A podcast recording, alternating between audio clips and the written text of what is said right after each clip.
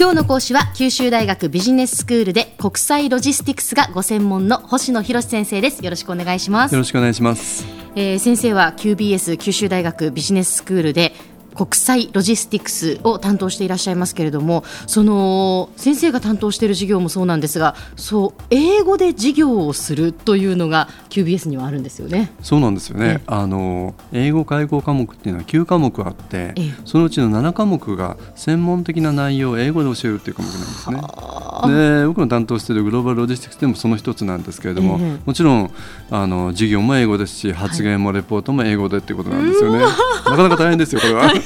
はい、でその内容なんですけど、グローバルロジスティクスっていうのは、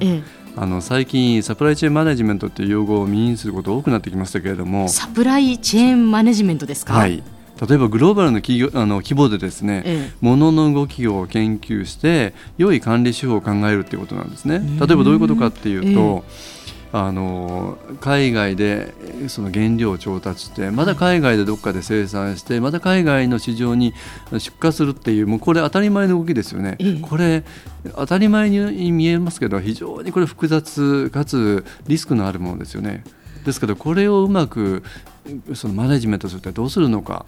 例えばあの簡単なことで言うと、こうコンビニに行ってもですね例えば本だとか洋服買いに行ってもそこでもし欲しいものがなければもうそこで買わない諦めますよね、えーはい、じゃあお店の側にすればそれによって欠品によってあのもうビジネスチャンスを失うわけですよね。そうですねじゃあこれを失わないようにするためにどうするか、うん、例えば一番いいのは多くの在庫を持っていくことかもしれないし、はい、ただ在庫を持つということはその倉庫の費用も人件費も、はい、あるいは破損の費用も考えられるだろうし、売れ残りの可能性もあるわけです、はい、じゃあそれをしないようにあの海外からそれを輸入して在庫をして適正数を販売するにはどうするか、うん、こんなことも重要なファクターですよね。そうですね。これはロジスティクスと言いますし、はい、最近ではその手法として言われているのはサプライチェーンマネジメントなんですね。はあでこのグローバルロジスティクス事業は、ええ、あの QBS の中では毎年秋から始まる後期に設定されているんですけれども、え、でこの後期って非常に面白い時期で、はい、あの QBS の交換留学生が中国タイのあの低傾向から十数人来るんですよね。で彼らはあの自分の学校でもですね英語でその授業をしたりディスカッションをしたりしてるんで、もう彼らは本当にあの英語能力優れてるんですよね。で特に中国の人たちって非常にアグレッシブですよね、そうすると授業でもディスカッションしてもまず彼らがもうあのディスカッションをリードする感じなんですけど。そうですか、はい、でもそういうのを目の当たりにすると、はい、日本人としても頑張らないといけないなっていうふうに思いますね。なかなかその刺激を受けてですね、えー、その後半になると、えー、日本人の学生は負けてないですよね。あそうですか、はい、ですから本当に今言われたようにいい刺激にできてるんじゃないかなと思います。あちょっと後半になってくると日本人の学生が負けてないっていうのはちょっと頼もしいなって、嬉しいことだなって思いました、で、えー、こういうところで勉強することが、そのビジネスパーソンであるその受講生の学生がですね、はいこれから海外のビジネスを展開するとか、あの外国企業とこうあのいろんな交渉することに間違いなくあの意義のあることで有用ですよね。そうですねだってやっぱりもう避けては通れないわけですからね。はい、そうなんです。もう今のこの時代。そうです。だとすればここでまず学んでほしいっていう思いがあります。そうですね。あともう一つ国際経営と同じようにですね、はい、えー、全部で15回の講義なんですけどそのうちに5回ぐらいにそのケースというケースメソッドというものを導入してるんですよね。ええ、あのお話をしましたけど具体的な企業の事例を使ってどうするべきなのかということを経営者の視点で考えるというのがケースですけど、うん、これを国際このグローバルロジスティックにも導入してるんですよね。ほうほう。で去年の場合は例えばあのキャセイ航空香港のキャセイ航空が航空機の部品どういうふうにあの在庫するべきだとか、うん、あとゴム製サンダーのクロックスってありますよね、はい、あれがどういうふうにグローバル展開をしていくべきなのかとかあ。とアマゾンドットコム、もうそれこそ発注から出荷まで非常に迅速ですよね。ね。だからどういう秘密があるんだろうとこんなことをこう勉強したことをしてきましたけどもそのディスカッションするわけです。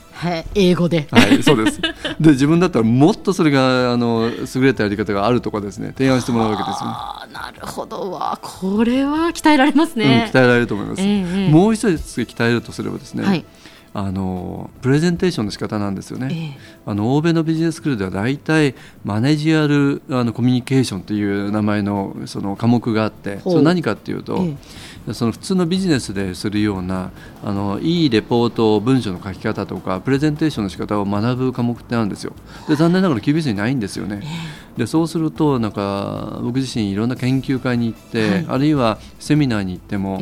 ものすごくその話をされる方が素晴らしいアイディアだとかあの研究をもされてるんだろうなと思うんだけどそのプレゼンテーションがうまくないんで、伝わらないことってありますよね。そうですね。この仕事をしているとまた特に 思ったりもしますけれども、ね、同じ話をしているのに楽しくそしてより分かりやすく伝えられる方と、はい、まあそうでない方とっていうのが あるんですよね。だからその同じものであってもそれをどう伝えるか、はい、どう魅力的に見せるかっていうその話術というのを磨くのは、はい、とても大切なことだと思います。そうですよね。はい。でそれをこのグローバルロジスティクスという科目の中でもしてるんです。で具体的にはグループのプレゼンテーションの義務付けていてですね、数数人で作ったあのチームであの設定された時間内にプレゼンテーションをするんですけれども、はい、でそれをじゅあの評価するのも受講者自身なんですよね。例えばそのプレゼンテーションが独創性例えば論理性を持ってて分析力が優れていて内容的にこう質が高いかどうかあるいはそのプレゼンテーションの構成はどうかということを全部採点してでそれだけじゃなくて全部コメントをして本人に返すってやり方をするんですねでそのフィードバックすることによって自分がプレゼンテーションをしてその結果を得てまた学んでいくというこのプロセスなんですけど、そうなんですね、はい、でそういうことをすべて英語で行うということなので本当にこれは鍛えられる内容になってます。はい、はい、いや実はですねこの教えるこちらにとっても、ええ。あの勉強する学生の皆さんにとっても楽なことではないのは分かってるんですよね。で日本人なんで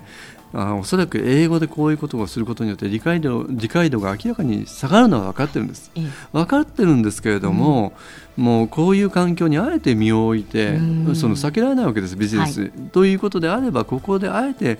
あの積極的にディスカッションをするっていうことを自分の中で心がけて学ぶっていうことでこれがすごく良い経験でもあり意義のあることじゃないかなと思うんですよね。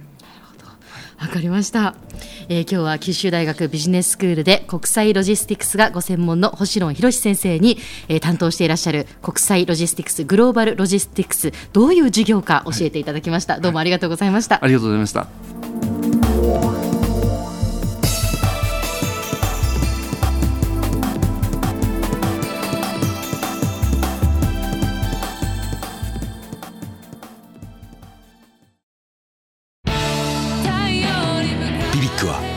州で生まれ九州の人たちに光を届けています。九州のお客様が光り輝くように。それが QTnet の変わらない思いです。キラキラつながる QTnet。